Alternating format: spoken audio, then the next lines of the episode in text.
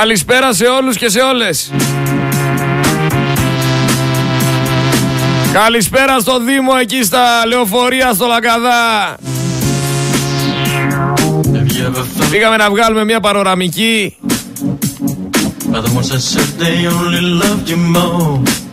Και μάθαμε για την πάρτι σου Δήμο.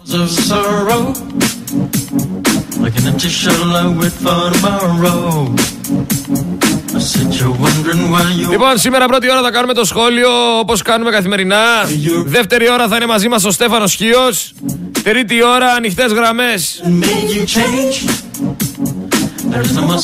Θα μαζευόμαστε σιγά σιγά. Και μουσικάρες παίζουμε. Δεν είμαστε ξενέρωτοι, πετάμε εκεί ένα χαλί και όλα καλά. Γενικά επικρατεί μία παράνοια. Πάρα πολλοί άνθρωποι αναρωτιούνται, αναρωτιούνται γιατί αυτές οι τιμές σε αυτά τα προϊόντα υπάρχουν μόνος στην Ελλάδα. Είτε αυτό είναι το λάδι, είτε αυτές είναι οι ντομάτες, είτε είναι τα φρούτα, είτε είναι οι πατάτες. Διακρίνουν ότι σε σχέση με άλλες ευρωπαϊκές χώρες διάφορα προϊόντα είναι πάρα πολύ ακριβά. Καταλαβαίνω ότι κάτι που έρχεται απ' έξω κάτι το οποίο το εισάγει η Ελλάδα, μπορεί να έχει μια χύψη τιμή που δεν θα βρεις στη χώρα από την οποία προέρχεται. Αλλά προϊόντα τα οποία τα παράγουμε εμείς, τα στέλνουμε έξω και έξω κοστίζουν λιγότερο από ό,τι κοστίζουν στα ράφια, στα σούπερ μάρκετ εδώ στην Ελλάδα, δεν μπορώ να το εξηγήσω. Η μόνη απάντηση που βρίσκω είναι ότι υπάρχει εσχροκέρδεια. Ότι έχει συμφωνηθεί από τον Υπουργό Άδωνη Γεωργιάδη που ήταν όταν ήταν την προηγούμενη τετραετία στη θέση που ήταν που είχε συναντηθεί με τους ανθρώπους που έχουν σούπερ μάρκετ και μάλλον από ό,τι φαίνεται για να στηρίξουν τη Νέα Δημοκρατία και να ξαναεκλεγεί ο Μητσοτάκης κάνανε μια συμφωνία. Αυτή η συμφωνία είναι το να μην υπάρχει πλαφόν στα προϊόντα. Μα είναι αδιανόητο. Σας λέω για το λάδι. Από παραγωγό, ο οποίος το κάνει για την πάρτη του, το βρίσκει 25 ευρώ το λάδι. Και στα ράφια πάει στο 60. Τριπλή τιμή. Το ζω καθημερινά. Που είναι το τμήμα απέναντι Όλοι οι δωδεκανοί σου είναι πλακωμένοι στο διπλοπαρκάρισμα και φταίει ο Δήμαρχος γι' αυτό. Δεν φταίω εγώ που οδηγάω αυτοκίνητο. Γιατί τις περισσότερες φορές λένε και πού να παρκάρουμε; Και πού να σταματήσουμε; Και τι να κάνουμε; Δεν με νοιάζει τι θα κάνετε. Πηγαίνετε στο Δήμαρχο και ζητήστε του να βρει λύση.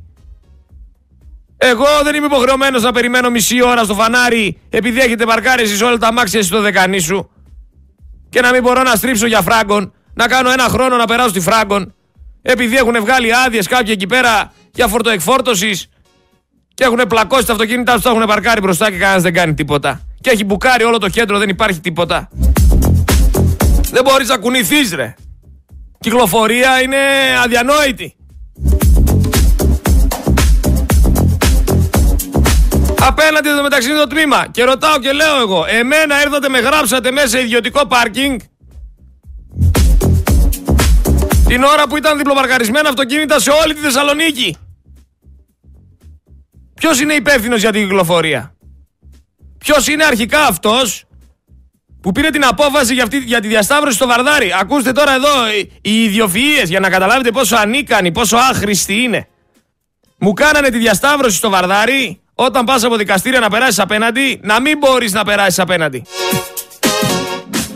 Το καταλαβαίνετε αυτό που σας λέω. Βγαίνεις από τα δικαστήρια όλο ευθεία πάνω και δεν μπορείς να περάσεις απέναντι στη λαγκαδά. Δεν μπορείς. Σου λέει πρέπει υποχρεωτικά να στρίψεις αριστερά. Πρέπει να στρίψεις αριστερά από εκεί από την Αμερικάνικη αγορά και να φύγεις ευθεία για, για, το, για το ξενοδοχείο. Και να κάνεις ολόκληρο κύκλο. Αν θες να πας από τη λαγκαδά σπίτι σου, να φύγεις δηλαδή από τη λαγκαδά ευθεία για δερβένη, δεν μπορείς από το κέντρο. Πρέπει να μπεις σε στενά, στενάκια, φανάρια, ιστορίες, να κάνεις κύκλους που ήταν πάρα πολύ απλό. Περνούσες απέναντι από τα δικαστήρια. Αποφάσισε λοιπόν κάποιος να κάνει αυτή την αλλαγή. Και τώρα τι συμβαίνει; όλος ο κόσμος πριν φτάσει στο φανάρι στα δικαστήρια στρίβει αριστερά μέσα από εκεί πέρα από τα Κινέζικα πάλι δεξιά για να βγει πάνω στην Εγνατία και από την Εγνατία ξαναπάει δεξιά και δημιουργείται εκεί πέρα ένα, ένα χάος γιατί πετάγονται μέσα από τα στενά από παντού αμάξια που προσπαθούν να μπουν στη λωρίδα της Εγνατίας. Δημιουργείται ένα κομφούζιο εκεί πέρα. Γιατί, γιατί ένας που ανέλαβε να κάνει να ρυθμίσει τη διασταύρωση είναι ανίκανος. Ανίκανος είναι. Όταν μια κεντρική διασταύρωση την έχεις μετατρέψει σε κόμβο. You ever felt like you've been hurt before? By the ones that said they only loved you more. Inflicted pain and scars of sorrow. Δεν λειτουργεί τίποτα. Τίποτα απολύτως.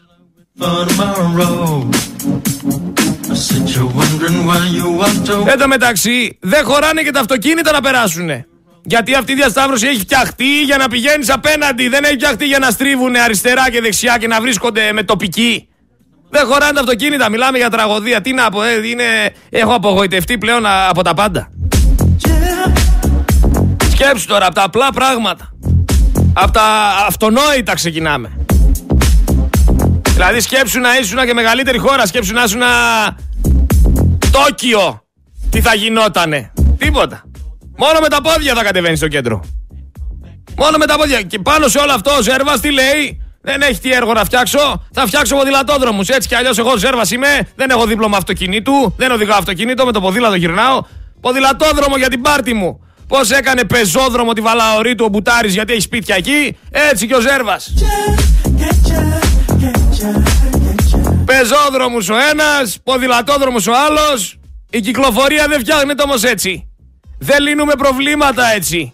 Έτσι κάνουμε κακό. Κάνουμε κακό στους ανθρώπους οι οποίοι θέλουν να κατεβούν στη Θεσσαλονίκη, θέλουν να, πούν στην, να πάνε στην αγορά, θέλουν να πάνε για μια μπύρα, για ένα φαγητό, για ένα ποτό, για ένα καφέ. Κάνουνε κακό. Γιατί, γιατί σκέφτονται μόνο την πάρτη τους. Εδώ είμαστε για άλλη μια φορά. Καταλήγουμε στο ότι είναι συμφεροντολόγοι και σκέφτονται την πάρτη τους. Είναι και ανεξέλεγκτοι όμως. Έτσι. Γιατί να μην φτιάξουν ένα πάρκινγκ; Φτιάξτε ένα πάρκινγκ για, το, για τον κόσμο. Δημοτικό. Πας σε ένα πάρκινγκ και σου λέει 1,5 με 3 ευρώ την ώρα. Και αν το αφήσεις μετά από πόσες ώρες έχει μια έπτωση. Κάτσε ρε φίλε, θέλω να κατεβώ στο κέντρο. Εγώ πρέπει να αφήσω ένα 10 ευρώ στο πάρκινγκ για να πάω μια βόλτα στην αγορά. Πες ρε Ζέρβα. Πρέπει να αφήσω ένα 10 ευρώ στο πάρκινγκ για να, να πάω να περπατήσω στη νέα παραλία. Όχι, ε, και πού θα βάλω το αυτοκίνητο; Πρέπει ντε και καλά να είμαι οδηγός μηχανής.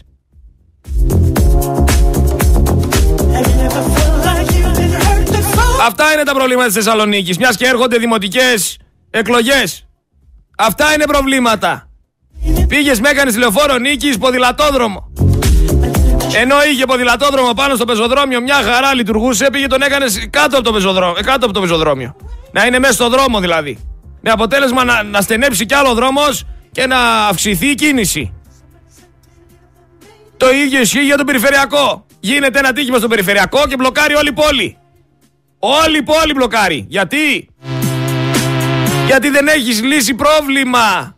Μόνο δημιουργείς. Πού είναι ρε το flyover που σας τάξανε; Δεν μου απαντάτε, γεια.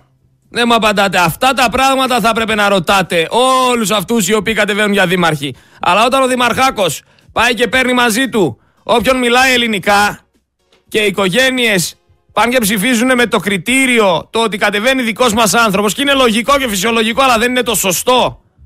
Γιατί αυτό εδώ το σύστημα, το σύστημα της δημοκρατίας, άσχετα που δεν έχουμε δημοκρατία, έθετε ότι το κριτήριο για να πας να ψηφίσεις είναι το ποιος είναι κατάλληλος, όχι ποιος είναι συγγενικός σου πρόσωπο και ποιος είναι φίλος σου. Κάπως έτσι τα ξέρει αυτά ο Δημαρχάκος και σου λέει έλα δώσε ρε τι σόι έχεις; 15 άτομα, ε, το σερέτι θα τον πάρουμε μαζί μας; Εκεί 15 άτομα σόι, το ψηφίσουν 15 άτομα. Έλα εδώ εσύ, Δέσποινα, τι είστε, δυο άτομα στην οικογένεια, άσε με τώρα ρε Δέσποινα. Άσε με ρε δέσποινα. Έτσι πάει. Κατάλαβες; Και αναρωτιέσαι μετά γιατί φτάσαμε εδώ που φτάσαμε. Δίνουμε και ανάλογα με τη δουλειά του μια δουλειά από το Δήμο στο Σερέτη, στη Δέσποινα, στο Γιάννη, στον Κώστα. Να είναι ευχαριστημένος να κάνει μόκο, να κάτσει και βαβά και στις επόμενες εκλογές να ξαναστηρίξει. Και είμαστε άρχοντες. Και μετά κλάμα για τη διασταύρωση. Αυτά είναι. Έτσι είναι. Αν δεν αλλάξουν αυτά, δεν θα αλλάξει τίποτα. Αν δεν αλλάξει η νοοτροπία, αν δεν αλλάξει η σκέψη, αν δεν αλλάξει η αντίληψη, τι να αλλάξει ρε; Τι να αλλάξει; Τίποτα δεν θα αλλάξει. Στους Δήμους εγώ βλέπω τώρα ποιοι κατεβαίνουνε. Κατεβαίνουνε δυο-τρεις αξιόλογοι και όλοι οι άλλοι δεν ξέρουν ούτε την ΑΒ. Κατεβαίνουν δύο-τρει που οι γονείς τους είναι κεφάλια σε, κα, σε κάνα κρατικό φορέα και οι υπόλοιποι παρατρεχάμενοι. Και όχι τίποτα. Όταν είσαι ένας άνθρωπος ο οποίος δουλεύει μέρα νύχτα και το καταλαβαίνω αυτό και καλά κάνεις και δεν έχεις καταλάβει, δεν έχεις πιάσει την ουσία της ζωής, έρχεται ο δημαρχάρος σε κοροϊδεύει. Σου λέει θα σε κάνω δημοτικό σύμβουλο, θα σου δώσω και καμιά κάρτα, θα σε φτιάξω και το γραφιστικό, θα βάλε το πουκάμισό σου να γίνεις και κάποιος να σε μάθει και κόσμος, θα σε ανακοινώσω, θα σε κάνω, θα σε ράνω, σε βολέψω και σένα, ποιον δεν θα βολέψω, σένα, τη μάνα σου, την αδερφή σου, τον πατέρα σου, ποιον θέλεις, έλα. Σε κοροϊδεύει, σε κοροϊδεύει και μπαίνεις στο τρυπάκι. Και καλά κάνεις και μπαίνεις στο τρυπάκι. Ο καθένας μπορεί να κάνει ό,τι γουστάρει. Δεν θα πω εγώ σε κανέναν το τι θα κάνει και το τι δεν θα κάνει. Ο καθένας κάνει ό,τι γουστάρει. Αλλά δεν μου αρέσει μετά να κλεγόμαστε και να λέμε πώς φτάσαμε εδώ που, που φτάσαμε. Έτσι φτάσαμε εδώ.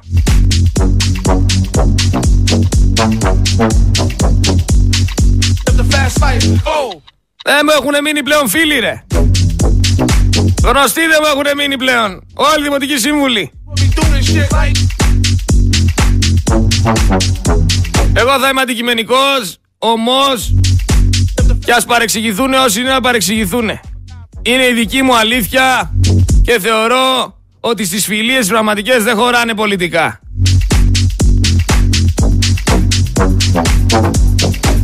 Τώρα θα μου πεις εδώ πέρα χθες ο άλλος έβγαλε τον κόμενό του τον ανέβασε εκεί πέρα πάνω και μας είπε ότι ο Τάιλερ ο Τάιλερ, Τάιλερ, πώς το λένε, δεν θυμάμαι θα προσφέρεις στην Ελλάδα, τι θα προσφέρεις στην Ελλάδα ο Τάιλερ; Ψηφιακούς δέκτες.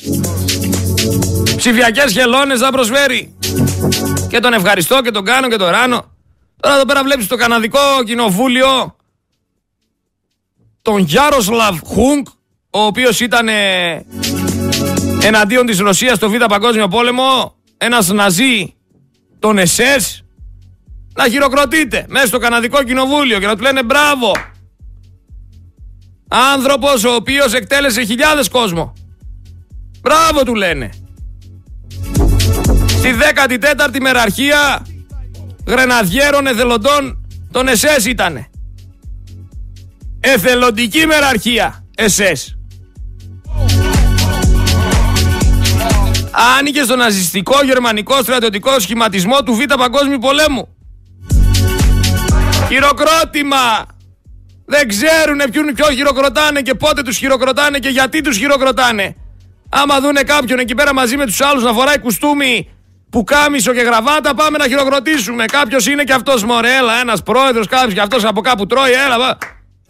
Και ισχύει και στην Ελλάδα αυτό. Α τους Καναδούς να κάνουν ό,τι θέλουν. Α τους να κάνουν ό,τι θέλουν. Και βγαίνουν τώρα και κράζουν και λένε για τον Κασελάκη.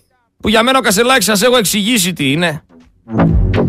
Αμερικανόσταλτος είναι, ήρθε εδώ να, να κάνει ό,τι του είπαν να κάνει. Σίγουρα δεν είναι κατάλληλος, σίγουρα δεν θα σώσει την Ελλάδα. Ο Κασελάκης όμως τώρα βγαίνουν και λένε όλοι δεν πήγε στρατό. Και ρωτάω εγώ γιατί πήγε ο Μητσοτάκης; Γιατί πήγε ο Ανδρουλάκης; Ποιος πήγε στρατό από όλους αυτούς; Να ξέρω κι εγώ. Που λέτε ότι ο Κασελάκης τώρα δεν πήγε στρατό. Γιατί πήγαν οι άλλοι; Κι αν πήγανε στρατό τι, παρουσιάστηκαν και δεν ξαναπατήσανε. Ακολουθευόμαστε μεταξύ μας.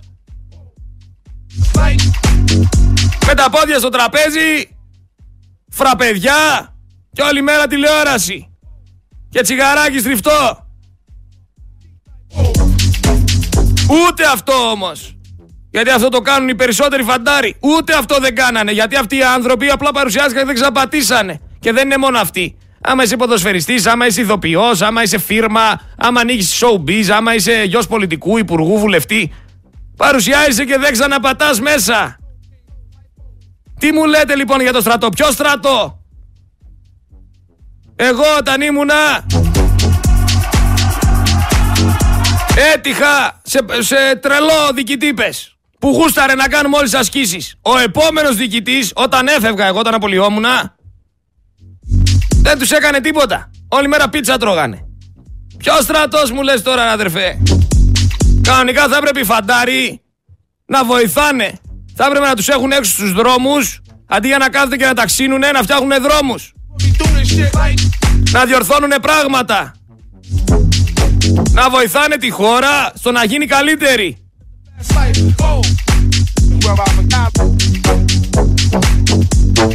Τους έχουν εκεί πέρα μέσα πεταμένους όλους, τους ταΐζουν, τους ποτίζουνε. Αηδία έχει καταντήσει. Βγάλτε τους έξω ρε. Γιατί δεν τους βγάζετε έξω. Έλα εδώ ρε φίλε. Θα αναλάβεις να αλλάξεις λάμπες σε όλη αυτή τη λόρη. Ποιος είναι ηλεκτρολόγος. Εσύ έλα εδώ. Εσύ τι ξέρεις να κάνεις. Να σκάβεις; Έλα εδώ. Να βάφεις; Έλα εδώ. Θα βοηθήσεις κάπου. Βάλ τους να φτιάξουν αντιπλημμυρικά έργα. Δεν με νοιάζει ρε τι θα κάνεις. Τους ταΐζεις, τους ποτίζεις. Τους έχεις εκεί να κάθονται.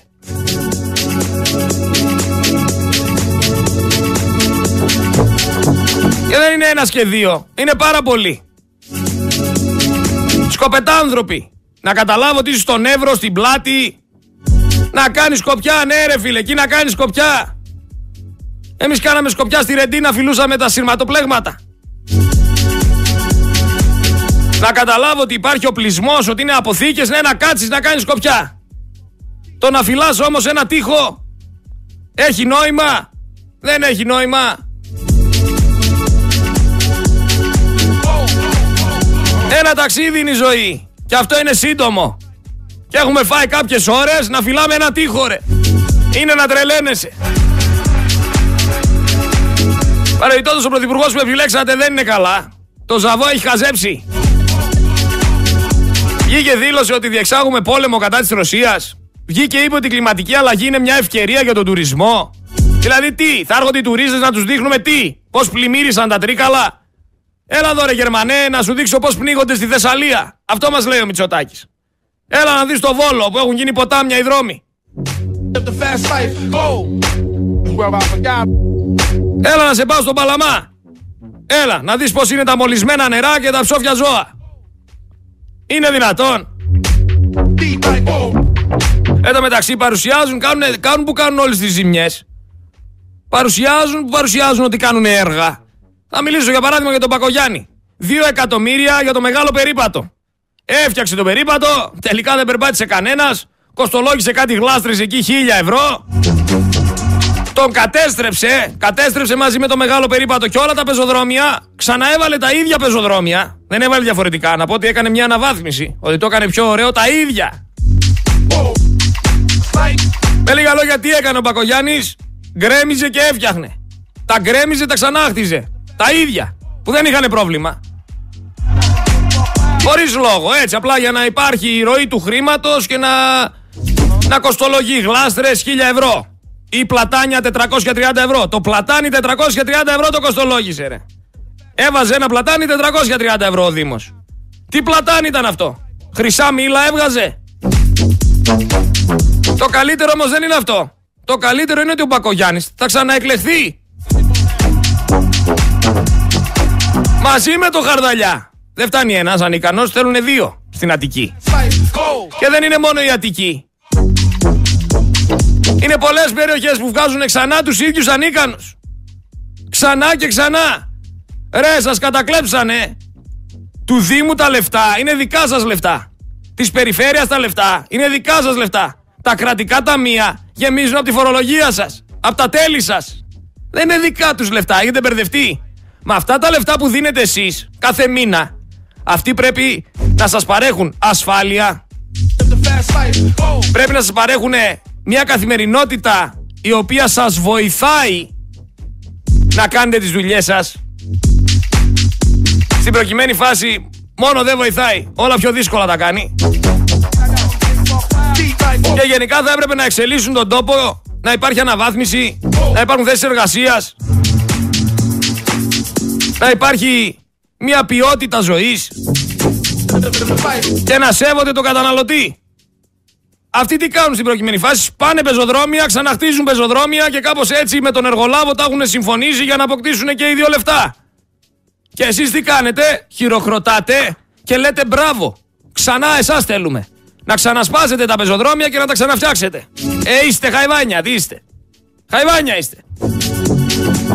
Ε, δεν υπάρχουν μεγαλύτερες απάτες από αυτές που ζούμε. Έδωσαν στην Ουκρανία 200 δις, με συνοπτικές διαδικασίες κιόλας. Ενώ εξευτέλισαν την Ελλάδα για 85 δις και με παραποιημένα στοιχεία. Ξέρετε αυτό μου θύμισε πώς το χεύσαμε το 1934 για 50 εκατομμύρια. Και το 1941 δώσαμε 1,5 δις δάνειο στο Χίτλερ. Πού τα βρήκαμε τα λεφτά, πού ήταν τα λεφτά; Σε τσέπες;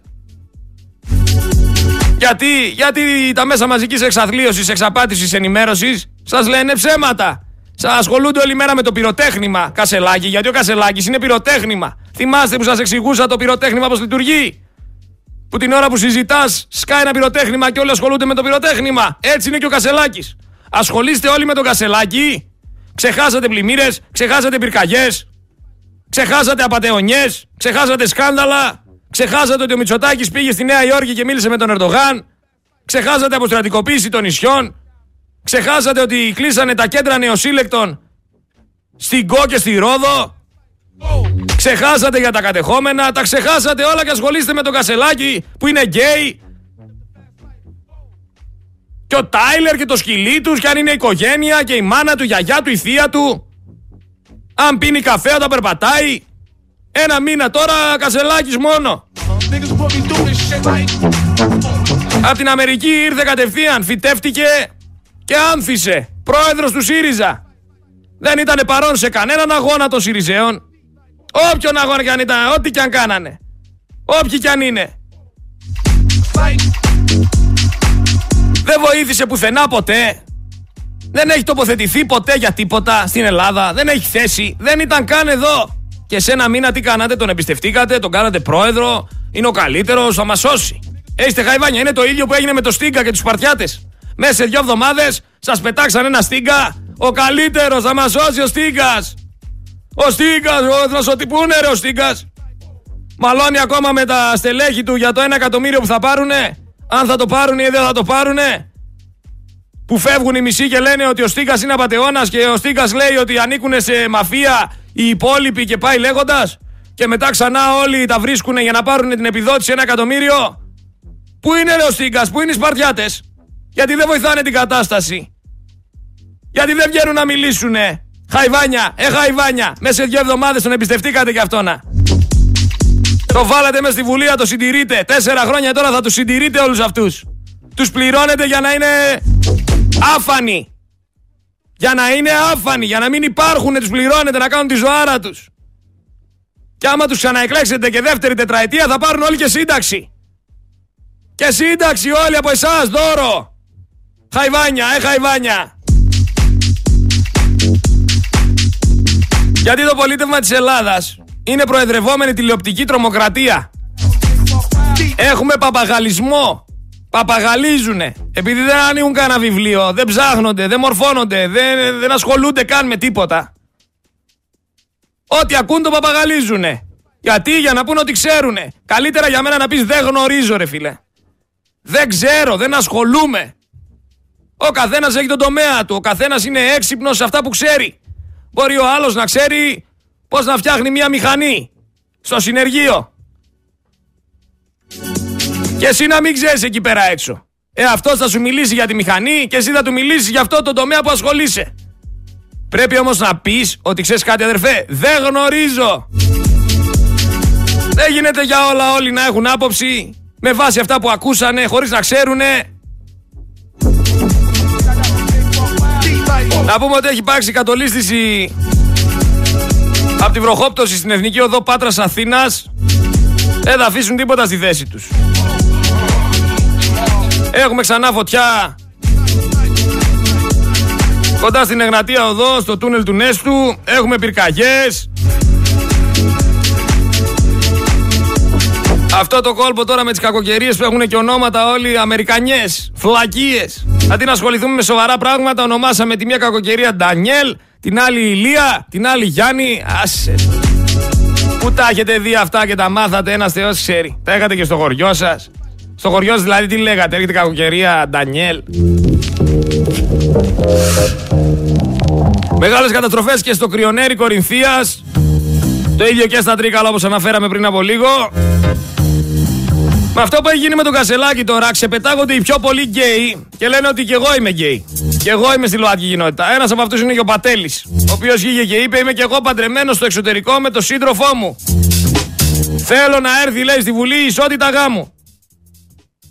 Τι λέει η Ορθόδοξη Εκκλησία γι' αυτό; Δηλαδή ο παπάς συμφωνεί να παντρεύει άντρα με άντρα; Θα το δούμε;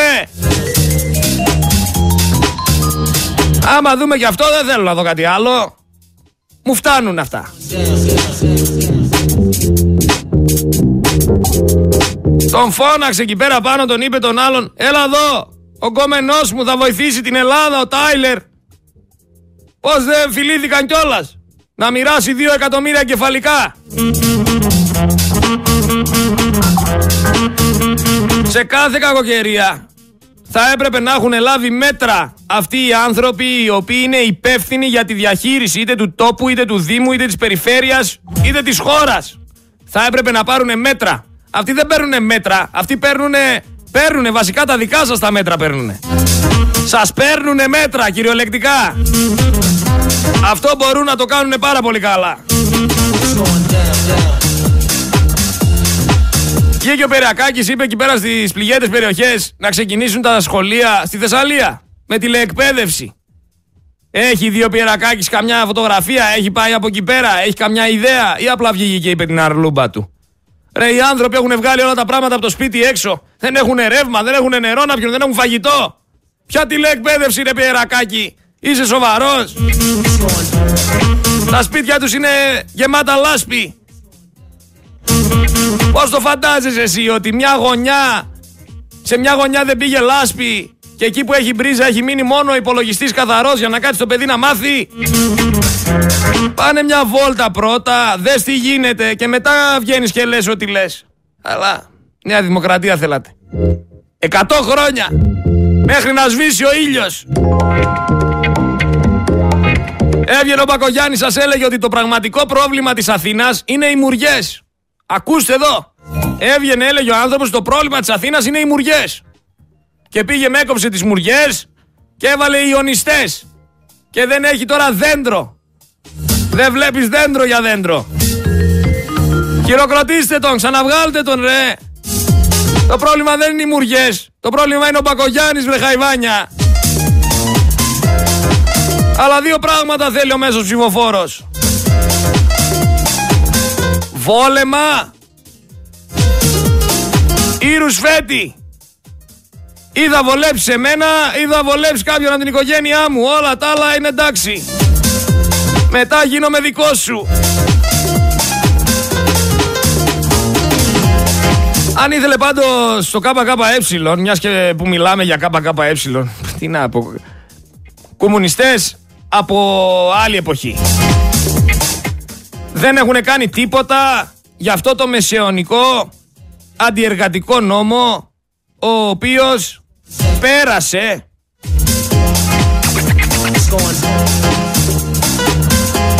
Δεν αντέδρασαν ούτε καν κάνανε κάποια απεργία η οποία είχε νόημα. Μόνιμη απεργία όχι μερίσια.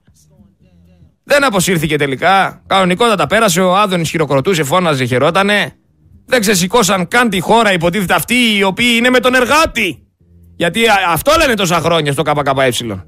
Είμαστε με τον εργάτη. Και τώρα που ο εργάτης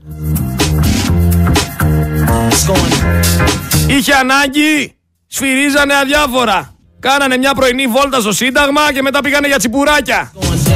Για τσιπουράκια με μεζέ. Έτσι είπε ο Κουτσούμπας. Έλα, πάμε σε ένα τσιπουράδικο που έχει καλό μεζέ. Φαίνεται ότι ξέρεις από μεζέδες, Κουτσούμπα. Γιατί αντί για κουτσούμπας έχεις γίνει σαν του λούμπας. Βγαίνει ρε η Ισπανίδα υπουργός η Γιολάντα Ντιάζ και λέει ότι αυτό το εργασιακό νομοσχέδιο της Ελλάδας μας γυρνάει αιώνες πίσω. Και το ΚΚΕ δεν βγάζει τίποτα, δεν λέει τίποτα. Το ΚΚΕ παρακολουθεί την Κανέλη να κάνει αγκαλίτσες με την Πακογιάννη.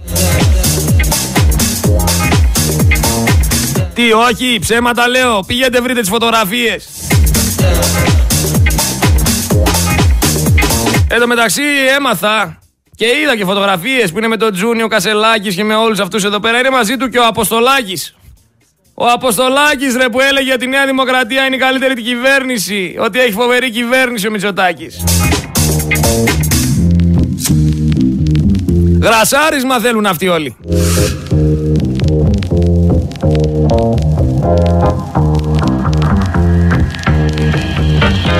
Α, ναι, ξέχασα, ξέχασα να αναφέρω για να μην τους αδικήσω. Έβγαλε ο Τσακαλώτος ως ανακοίνωση και είπε ότι η αριστερά είναι εδώ. Είναι μαθημένη στα δύσκολα, λέει, αλλά με παρακαταθήκη τις νίκες, τις ιδέες και τις αξίες μας συνεχίζουμε πάντα αριστερά, λέει ο Τσακαλώτος. Ποιες είναι οι νίκες, ποιες είναι οι ιδέες, ρε Τσακαλώτο, οι αξίες, τι να πω; Οι αυταπάτες είναι εδώ. Έχουμε μετά τον Στραγαλοφάγο. Στραγαλοφάγος είναι ο Τσίπρας. Το πάει το στραγάλι τάπα. Στραγάλια δώσω τον Τσίπρα και άστον εκεί πέρα 10 χρόνια στην καρέκλα να κάθεται να τρώει.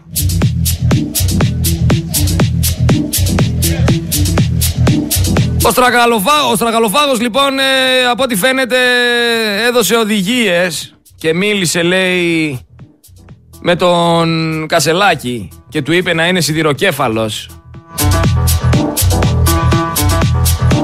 Clap your hands now.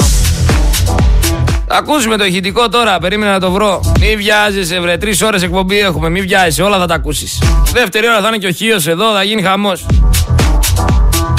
Μη βιάζεσαι.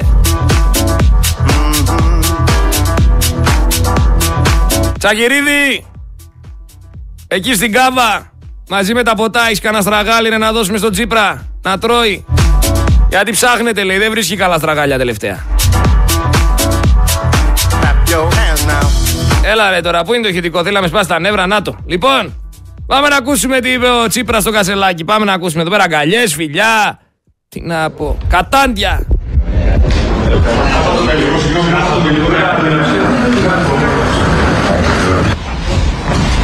Στέφανα, συγχαρητήρια. Ευχαριστώ πολύ, Πρόεδρε. Και από κοντά. Σου εύχομαι να είσαι σιδεροκέφαλος. Έτσι λένε εδώ στην Ελλάδα. Δεν έχεις ακούσει αυτή την έκφραση. Και θα σου χρειαστεί. Το μόνο που θέλω να σου πω είναι να χαρείς αυτές τις μέρες δίχως ενοχές και ότι όποιος μπαίνει στην πολιτική πρέπει να ξέρεις οι χαρές δεν είναι περίσσιες και οι δυσκολίες είναι συνεχόμενες, είναι πολλές. Οπότε να χαρίσεις αυτές τις μέρες και μετά να αφοσιωθείς για την παρακαταθήκη που αναλαμβάνεις και οι δυνατότητες που υπάρχουν είναι σημαντικές. Η ελληνική κοινωνία βρίσκεται σε δυσκολίες μεγάλες, τα γνωρίζεις πολύ καλά και πρέπει να δώσουμε ελπίδα και προοπτική με ενότητα και με ε, συντροφικότητα κρατάω από τις τεχνές γλώσσες μια φράση στο που είπες ότι α, στους συντρόφους ο πρώτος είναι πρώτος αλλά και ο δεύτερος είναι πρώτος. Δεν είναι όπως το NBA, ο πρώτος είναι πρώτος και ο δεύτερος είναι τίποτα. Μάλλον εσύ βλέπεις πιο πολύ NBA από μένα. Ναι, η αλήθεια είναι ότι εγώ δεν μπορώ να παραπλήσω τον baseball καθόλου. Δεν, δεν, δεν βλέπω. Όχι, έτσι είναι. Στους πολέμους ο πρώτος είναι ο πρώτος και ο δεύτερος δεν είναι τίποτα. Λέω στους συντρόφους, ο πρώτος είναι πρώτος και ο δεύτερος είναι πρώτος. Έτσι. Έτσι.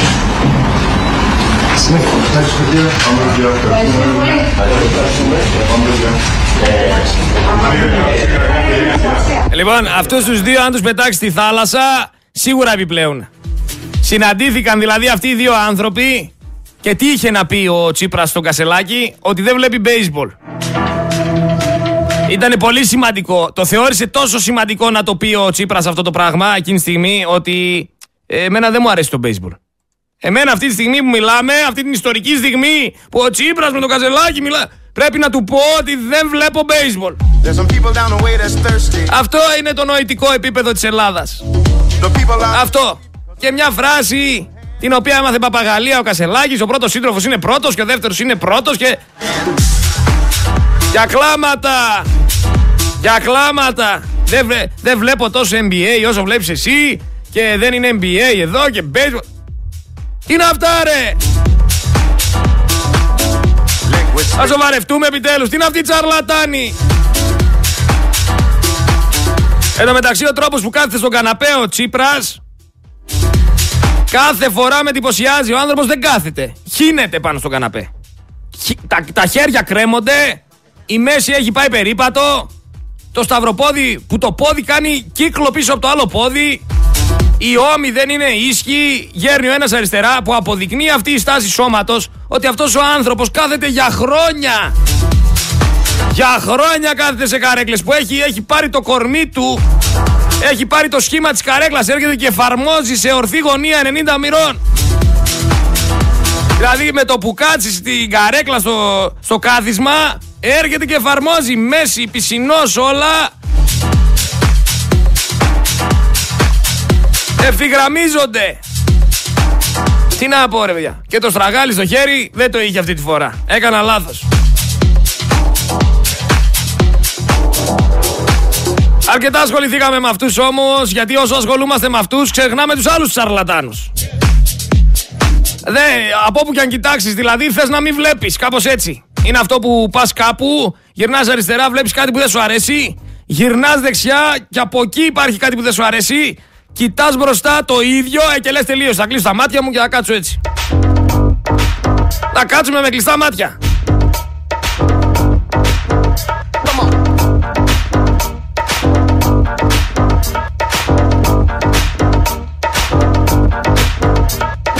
Αναφέραμε χθες ότι μπήκε αντικλεπτικό στα λάδια, χωρίς να το σχολιάσουμε ολοκληρωτικά όμως για το τι ακριβώς συμβαίνει και μπαίνει το αντικλεπτικό θεωρείται πλέον είδος πολυτέλειας. Γιατί σου λέει είναι ακριβό και ο κόσμος το χρειάζεται. Οπότε ο κόσμος θα μπει στη διαδικασία να το κλέψει. Το ίδιο είχαν κάνει και με βρεφικά προϊόντα. Ακούστε αλητία. Ρε δεν σας έχουμε ανάγκη. Άμα αποφασίσει ο Έλληνας να μην σας έχει ανάγκη και το καταφέρει αυτό, ό,τι και να κάνετε θα είναι αυτόνομος και ανεξάρτητος είναι μέχρι να ξυπνήσει ο Έλληνας και να καταλάβει ότι πρέπει να χτίσει δικές του κοινωνίες αυτόνομες όπως ήταν παλιά.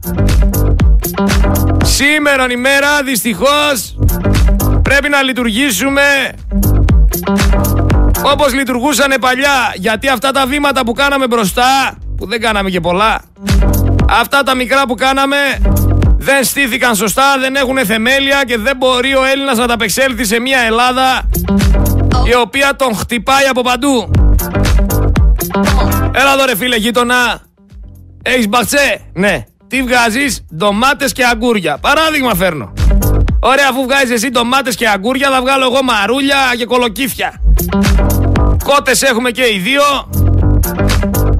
Α, θα βρούμε από κανέναν άλλο αλεύρι. Ψωμί αυγά και σαλατούλα και επιβιώνουμε μια χαρά. Κι άμα είσαι και πολύ μάγκας και ζεις σε καμιά περιοχή και έχεις και το χώρο, πάτα και δυο ελιές, τρεις, τέσσερις, πέντε, δέκα όσες μπορείς και θα έχεις και λάδι.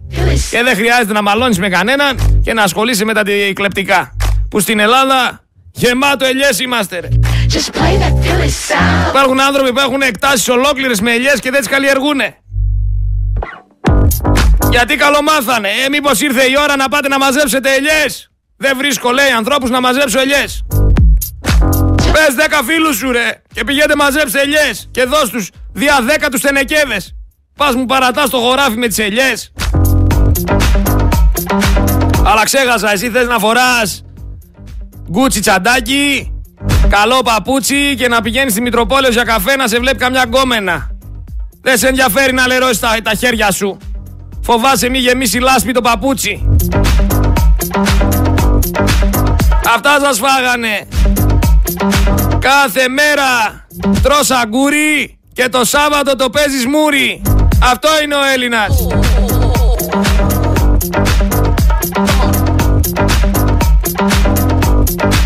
Έχουμε μαζικές απολύσεις σε πολύ γνωστό σούπερ μάρκετ. Ο άνθρωπος που έχει το σούπερ μάρκετ λέει έχουμε ζημιά και δεν μπορούμε να αντέξουμε τους εργαζόμενους. Εν τω μεταξύ τα σούπερ μάρκετ με την πανδημία θησάβρισαν. Και αν αυτοί οι άνθρωποι ξεκινάνε και διώχνουν κόσμο για χύψη λόγο, πρέπει να καταλάβουν ότι θα έρθει πραγματική ζημιά. Γιατί αν πάρει απόφαση ο Έλληνας πολίτης και πει ότι όλοι εσείς που εσχροκερδείτε πάνω μας, εις βάρος μας, που μας καταχλέβετε στην ουσία γιατί έχουμε ανάγκη τα προϊόντα που δεν μπορούμε να βρούμε αλλού, αν πάρει απόφαση για κάνα μποϊκοτάζ ο Έλληνας, τρέξτε να κλαφτείτε. Τρέξτε να σωθείτε.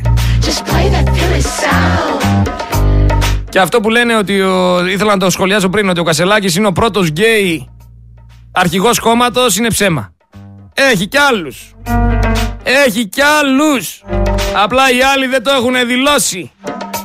Για να μην αρχίσω να λέω ονόματα εδώ πέρα και πέφτετε από τα σύννεφα. Έχει κι άλλους που σας λέω, έχω πληροφορίες.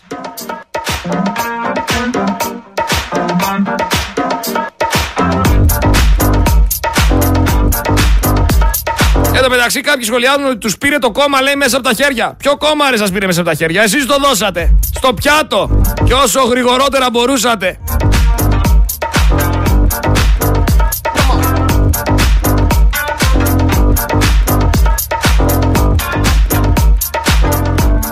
Είχανε λέει διαμάχες με το φίλι και δεν ήθελε το φίλι.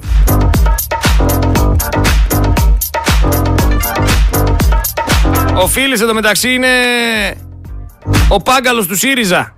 Δεν γίνεται δηλαδή να πεις για το φίλι. Μην τρελαθούμε.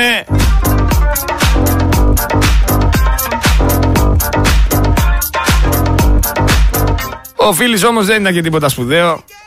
Έτσι, για μένα, ό,τι αν έγινε, όλοι αυτοί το ίδιο πράγμα είναι. Όλοι αυτοί δεν θα έπρεπε να υπάρχουν στην πολιτική σκηνή. Η πολιτική σκηνή έχει ανάγκη από σοβαρούς, από ανθρώπους οι οποίοι έχουν γνώση, οι οποίοι έχουν όνειρα, οι οποίοι θέλουν μια ισχυρή Ελλάδα. Όλοι αυτοί είναι για μένα προσωπικά τσαρλατάνοι. Το να βγαίνεις να λες ότι δεν υπήρξε γενοκτονία των ποντίων σε κάνει εγκληματία.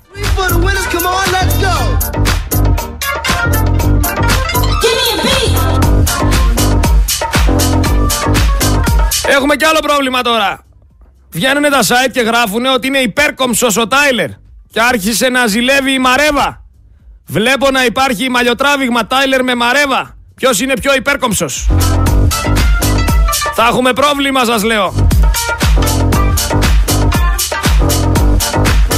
Όλοι αυτοί οι καφεδένοι, οι πολιτικοί, οι οποίοι δεν ήταν ποτέ κομμάτι της κοινωνίας. Ο άλλος τώρα μας ήρθε από την Αμερική σπουδαγμένος στα κολέγια. Τι να πεις, ρε αδερφέ, στο παιδάκι που έχει πάει ΕΠΑΛ.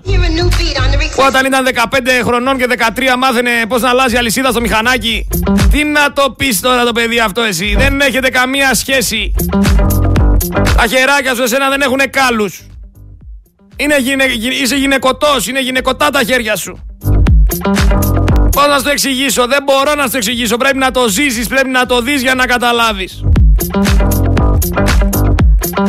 Θέμα προς συζήτηση είναι και το πανό που ανέβηκε από τον Παναθηναϊκό, από τους οπαδούς του Παναθηναϊκού, συγγνώμη. Οι οποίοι θέλουν ελεύθερους όλους αυτούς τους Κροάτες, τους Bad Blue Boys. Σίγουρα δεν δε θα πω ότι θα τσουβαλιάσουμε όλους τους ανθρώπους τώρα αυτούς σε ένα τσουβάλι, γιατί μην ξεχνάτε ότι έχουμε και στην πρωινή ζώνη έναν βάζελο. Πρωινή ζώνη εδώ έχει έναν βάζελο. Ο άνθρωπος είναι Παναθηναϊκός. Δεν μπορούμε να πούμε τώρα ότι ο πρωινός, για να μην πω ονόματα, είναι υπέρ του να βγουν από τη φυλακή αυτοί οι άνθρωποι που σκοτώσανε στη Νέα Φιλαδέλφια Το νέο.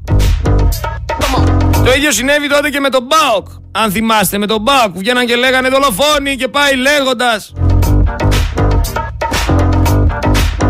Η κοινωνία δεν έχει ιδέα του τι συμβαίνει και δεν μπορεί να καταλάβει ότι σε όλα αυτά εμπλέκονται και οι συστημικοί παράγοντες. Σε πολύ μεγάλο βαθμό κιόλας. Σίγουρα υπάρχουν άνθρωποι στην Κερκίδα οι οποίοι έχουν ιδεολογία, οι οποίοι πάνε κόντρα, οι οποίοι έχουν δώσει αγώνα, αλλά υπάρχουν και πάρα πολλοί που πάνε με το σύστημα. Και τους ελέγχουν συστημικοί. Για να τα λέμε όλα.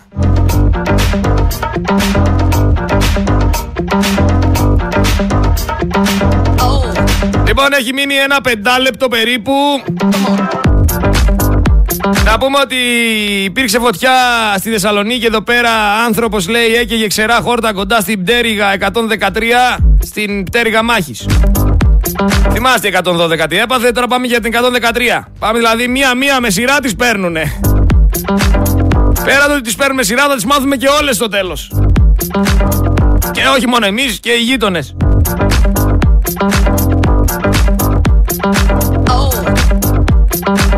Τω μεταξύ, άμα έκαναν οπαδοί, ας πούμε, μιας ομάδας όπως είναι ο ΠΑΟΚ, αυτό που κάνανε οι οπαδοί του Παναθηναϊκού, θα υπήρχαν άλλες αντιδράσεις. Και από τα μέσα μαζικής ενημέρωσης και από παντού. Όταν όμως το κανάλι στο οποίο δουλεύει ένας δημοσιογράφος είναι αυτού που έχει και τον Παναθηναϊκό, ε, μην περιμένεις να ακούσεις κάτι για τους οπαδούς του Παναθηναϊκού. Γιατί θέλει να τα πηγαίνει καλά ο πρόεδρος με τους οπαδούς. Είχε και ένα περιστατικό τελευταία με ένα μάξι που είχε δανείσει σε κάτι μπράβους του Ολυμπιακού. Ε, δεν θέλει τώρα να χαλάσει ξανά τις σχέσεις του. Ξέρετε τι εννοώ, καταλάβατε γιατί λέω.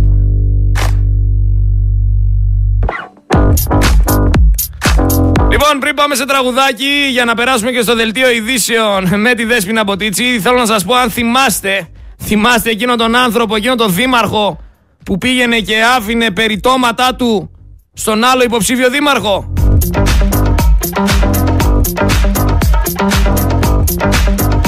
Έλα μωρέ που πήγε και έκανε την ανάγκη του έξω από το γραφείο του άλλου υποψήφιου δημάρχου.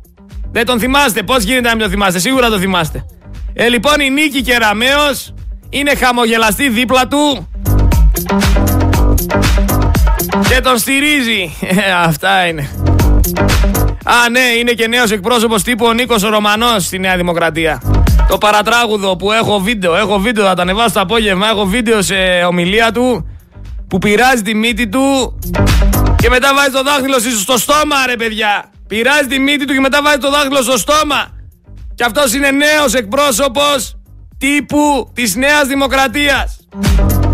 Τι άλλο να πούμε; Τι άλλο να πούμε; Για να καταλάβετε ποιους έχετε να κάνετε.